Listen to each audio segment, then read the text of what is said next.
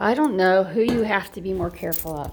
Somebody who preys on different kinds of women, men who do this, whether they're young for sex or they have something wrong with them or they're disabled or they feel that there's something to gain money or somebody has parents, maybe they got inheritance. I mean, you know, and it's not the first.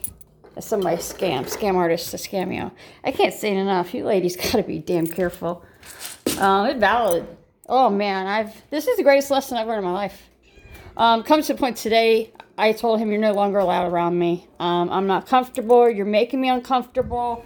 Um, got a personal. Tried to get a signature loan last week. That got bounced. Nobody told me. Of course, he didn't tell me. But you're supposed to when you're finalizing going through divorce and stuff. You have to let both each other know about receipts and bills and things, and you have to agree on things. And he's just doing whatever f he wants. So, I mean, all like I say. Am I surprised? No. This has been a marriage like that lying, cheating, don't know who. I mean, the, the, scariest part is I don't know who. I don't know the person. And I never did. And that's the truth. But today was not okay.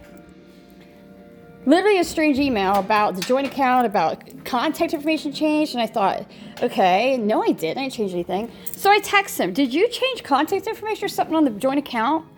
No, why? I said, that's weird. No, of course no. He's lied about everything. He's never been honest with me ever. Ever.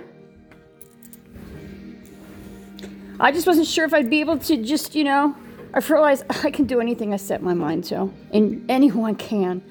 Ladies, I'm honing on you women again. Don't sit there and think you can't do something because you can. Reach within, deep within that fire within, and I promise you, let me inspire you to say, I don't care what you're going through, cancer, I don't care, chronic illness, whatever, you can do it because good Lord's on your side good karma's on your side, good energy, and your guardian angels. And I know my grandmother, my Spitfire grandmother, my redhead grandmother's up in heaven going, I wish I was alive right now. I wish she was alive right now.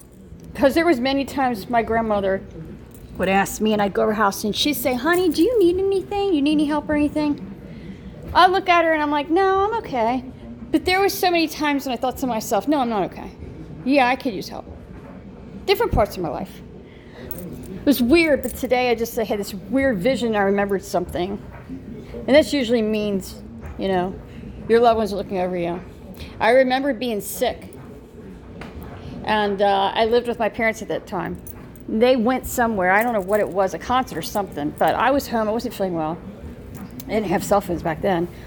All of a sudden, I got really sick. I ran 103 temperature, I believe.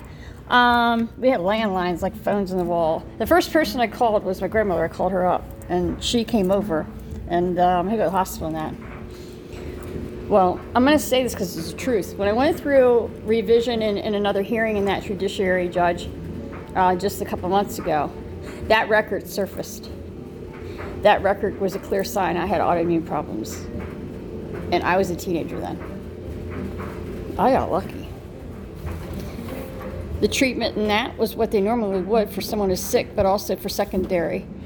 There was a concern in there of autoimmune, but I don't remember. I was still a teen, you know, I was an adult. I wouldn't have known. But I was going through stuff then. But I wish my grandmother was alive.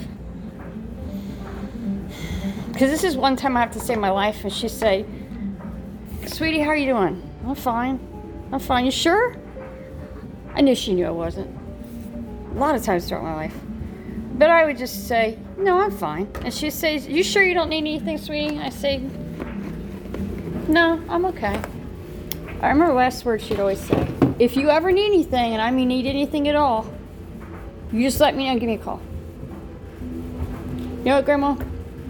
If there was a phone in heaven right now, I'd be making a call.